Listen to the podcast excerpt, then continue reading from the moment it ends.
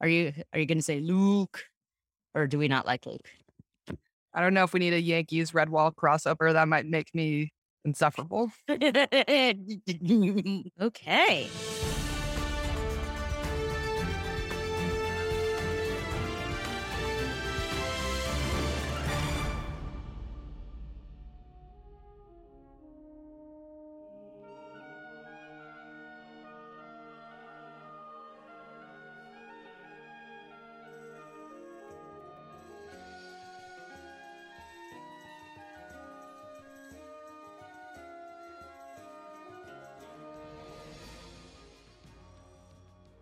Well, welcome all you otters and stouts. Wait, no. What is Log-a-Log? A shrew. True. Okay. Sorry. Starting over. welcome all you otters and shrews to our second series of Rosa and Rachel's Redwall Report. We are starting Mossflower, second in publication order, but somehow a prequel to Redwall. How are you feeling? Well, I didn't remember it very well. And that's because it just wasn't very good. The art at the beginning of the chapter chapters, I remember very, very vividly. Mm-hmm. But there's just like a good 60% of the plot that I don't remember. If like, I totally forgot that Danny existed at all. Mm-hmm. Yep. Absolutely. Yeah. In some ways, it's a better book than Redwall. Like, I remember reading it for the first time again and just getting into it a lot faster. I think he had figured out some things, but then it's also a lot more needlessly complex in a very significant way, which we'll which we'll go over. But before we do, we are drinking some elderflower cordial made by Good Wife Stickle. She very kindly provided us with some elderflower lemonade. And also fermented juniper berries in yours and fermented agave in mine. Yes, there we go. Fermented juniper berries and fermented agave. I'm not sure that they actually. No, they have wine, right? Yeah, yeah. drinking wine. An October ale. An October ale. Yeah. Well, I should have had an October ale, but it's too hot for that. So, in our Mossflower episode, we have a lot of really great discussion. We're going to talk about the plot and we're going to kind of talk about what's going on with all of the sudden, the sudden kind of like late breaking villains that's happening. Continuing our conversation from the Redwall series and talking about the kind of violence Mossflowerians come up with in order to get out of the situation that they're in. Definitely kind of more blatant racism in this book. And I think we will also, at some point in this series, have a special guest to talk about the villain, the main villain in this in this book. Sound good? That's right. So we're going to leave our commentary about Tsarmina yes. to that episode.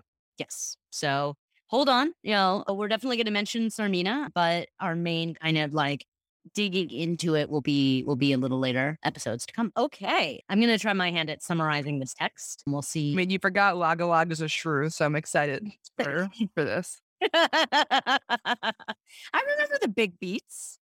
I mm. guess. Okay, so Mossflower, as we said, is a prequel. So if the first book you know, uh, Redwall Abbey has been founded, and Martin the warrior is kind of the you know symbol of Redwall, and it's all it's all that. This is taking place hundreds of years before, or at least a little while before. I don't know how many years in mouse years this is taking place, but this is following Martin the warrior as he's kind of wandering from the north. Martin is a warrior mouse who comes from a long line of warrior mice. See, I got mice right this time, so go me. I'm improving. And so Martin kind of makes his way down south. And as he's kind of crossing through Mossflower, he's captured by the army. Verdauga Green Eyes. Verdauga Green, Verdauga Green Eyes, yes, from the fortress of Kotir. Verdauga is is a, a wildcat, and he has two two children. Tsarmina, who is his kind of older child, I think, and Gingivere, who is a very kind of level-headed, kind of pacifisty type person. So Martin is captured and brought very slowly to Kotir, the fortress. So Martin is brought before Verdauga and he kind of antagonizes Tsarmina. She takes the sword that belonged to his father and she breaks it. And he tells her, What your father did was just. What you did was right because I'm going to kill you for breaking my father's sword. And he's thrown in the dungeon. Meanwhile, Tsarmina is plotting with Fortuna the fox to kill her father, who she's been poisoning. She ups the poison. She kills him and then blames it on Gingivere, her brother, so she can kind of take full control of Kotir and all of its armies of rats and stoats and all those people. She throws Gingivere in prison and kind of just like leaves more to rot. Meanwhile, Corim, which is the Council of Resistance in Mossflower, which Rachel so very kindly told me a little while ago, is kind of gathering its forces. They've they're getting tired of being at kind of the the mercy of these wildcats. And, you know, they have all of these different kind of animals are together. There's uh, Bella the Badger, who's kind of the leader who lives at Brockhall, which is the Badger Den. There are otters, there are squirrels, there are hedgehogs, there are moles. They're all kind of getting together to kind of make an attack on Kotir, but they're not sure what to do. They're kind of spurred into action when one of their friends, Gonff the mouse thief, who Rachel pointed out last time is very obviously based on Brian Jacques himself because all he does is rhyme. We're definitely going to do some some reading of these rhymes a little later because they're just so good. He's captured by uh, the forces of Kotir and kind of thrown in prison with with Martin, but Corim kind of organizes, gives, gets him his mouse tools, his thief tools. I guess, I guess we were making this a D and D party. He would very obviously be the rogue, right? Very much so. Very much so. They give him his tools, and then they so they break out, but not before kind of running, running through the the palace and kind of you know causing all of this mayhem and finally escaping and they escape and they lead Tsarmina and her forces on this like a huge mouse chase through the forest where they finally flee and are kind of helped out by the otters and we learn that uh, Tsarmina is deathly afraid of water which you know makes sense for a cat but you know it's it's kind of like over the top so as they're kind of going going about this things kind of progress martin is kind of the kick in the pants that Corim needs to be like okay, we're to like actually start resisting. We're kind of done with with just kind of play fighting. We really want to like overthrow these wildcats particularly because it's just to kind of kind of get worse and worse under Tsarmina's hands. This kind of spurs the next the whole next thing where Bella Brockhall, the kind of badger leader of the resistance, tells Martin that the only person who could save them is her father. Boar the fighter. Who is kind of like all male badgers and all some female badgers. Also, another thing I want to talk about go to Salamandastron, which is this giant kind of volcano on the edge of the earth, essentially. So that Martin and Gonff and Din, a mole, kind of set off for Salamandastron after kind of finding some clues. The, the our three intrepid heroes are crossing Mossflower. They they were given a, a directions. They're crossing Mossflower and they meet with all these like random different things. Okay, so they, they, they end up in Mount Bat. So they follow this riddle. They're yeah. searching for Salamandastron to to get help from Boar the Fighter, and they run into a shrew named Wagalag, who is like the ferryman, and his whole village that he was chieftain of was captured by slavers. So he built this boat. They decided to take it down the River Moss towards Salamandastron because he's got nothing better to do, and he just finished building this gorgeous boat and they sail on the river and sail off of a waterfall. and uh, the boat is destroyed after like five pages. Martin, Dinny the mole, and Wagalag wind up in Bat Mount Pit, which we never see again.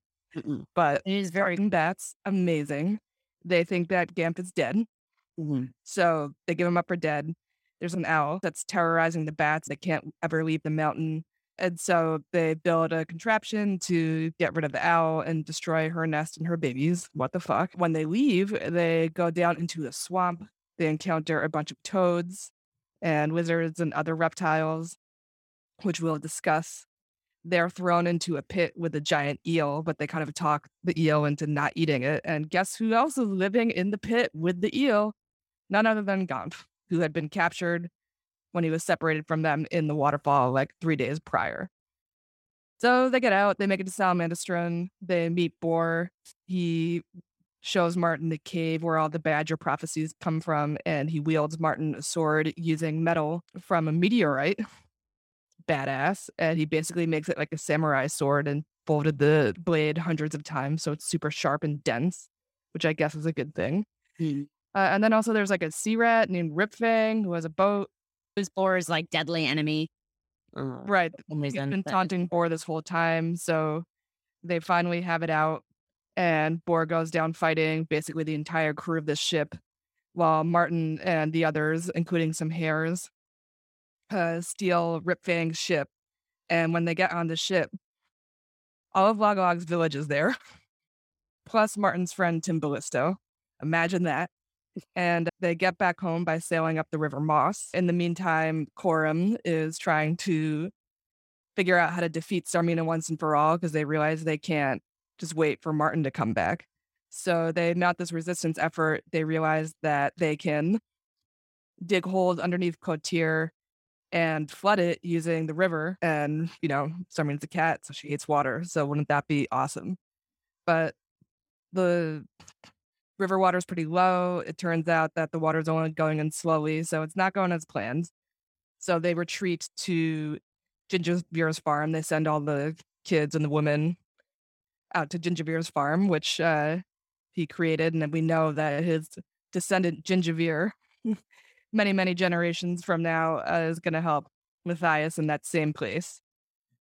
Oh, also at some point, like while they're rescuing Martin from Kotir, they run into a bunch of mice who've come from Loamhedge Abbey. We're looking for a new home. So they're there and they provide like healing and logistical support. And that's where Gonff meets his girlfriend Columbine. Anyway, so it's been like a whole season. It's like the summer now. And this story started in, in the winter. They're kind of like in their last ditch efforts with fighting off Kotir. Meanwhile, this fox named Bane comes like walking down the road with, with his troop Yeah. and comes up with all these ideas that somehow Tsarmina never came up with on her own to try to attack the woodwind. But Tsarmina tries to outfox him by giving him a cloak that is usually worn by the Par- Martin Ashleg and this eagle who we keep seeing every single chapter is like waiting and waiting and waiting to eat a pine marten. Eventually, he sees Bane's cloak and uh, carries him off and eats him, thinking that it's uh, the pine marten, but it's not and he dies very disappointed while eating Bane. Martin then comes sailing up on the ship and he uses it to dam the river so that there is enough water to do some damage to Kotir. He has a final battle with Tsarmina where they duel. She goes crazy and retreats into the water and drowns herself. And uh, Martin is mortally wounded but is brought back to life by Abbess Germaine and Columbine and Gump get married, and that's the story. They eventually rebuild Redwall Abbey right on the foundations of Kotir, which I feel like does not sound if it's just been flooded. So I guess we're supposed to think that the Abbey Pond is like the remainder of the lake that Kotir turned into, I think so. Yeah. and that is Cavern Hole, like the cellars that they kept the Gloomer in. Mm-hmm. Yep. And the Gloomer back is uh, that- they're like evil, like blind giant sea rat. They're golems who they like forced to fight. Who they forced to fight the uh, otters is like giant fish. Yeah. Yeah. Yeah. So as you can see, a lot happened in Mossflower. Most of it just kind of confusing and a little extraneous. Yeah. I feel like this is where the formula for the series gets set. And in Redwall, the pacing felt better because it was just like the story that he was telling to these kids and writing down or something. Yeah. And then he's like, well, shit, now I have a five book contract. I got to get organized. And he was like, I'm going to have 50 chapters and something is going to happen in each chapter. And so I found the the pace the- I found the pacing of Mossflower to be just kind of like frustrating and confusing. Yeah. There were a lot of like, there are too many mini boss fights. Yeah, that's that's definitely it. And not only are there too many mini bosses, there are also characters who are way too important to the plot, who came on way too late, like Sunflash. Sho suddenly showing up at the end. Right? Yeah, they they talk about Sunflash throughout the whole book. It's almost like a Homeric epithet. My father Boar the fighter, and my lost son Sunflash the mace. And then he shows up in the very last page of Mossflower, And we don't hear anything about him, like truly don't, until Outcast of Redwall, which was written seven years later. but I think what's been interesting for me reading the books in publication order instead of chronological order is like the the real story and the main characters of the Redwall books are not the mice. Like there's a whole epic with the badgers in the mm-hmm. background that stretches across like hundreds of years because the badgers live a lot longer than any of the other uh, creatures. Right. So I'm excited for you to see that story play out. Yeah. No, I I I love I remember loving the badgers. Yeah, definitely. Like the mice are like the absolutely the least interesting part of this. I want to know more about like the otter civilization, right? They have the hot pepper stew, which sounds delicious. You know, I can make that. Yeah, absolutely. Uh, it's just like tom yum soup. Awesome. I'm totally down for it. Thank you for joining us for our first episode of Mossflower. Tune in next week when Rosa and Rachel discuss the weird hatred of birds in Mossflower, who gets to be civilized, and we also complicate our conversation about whether or not Brian Jacques was racist as well as sexist. Tune in next Monday for all of these discussions and more. In the meantime, stay safe and dry, and don't forget to have a late summer cordial. They're particularly good this year.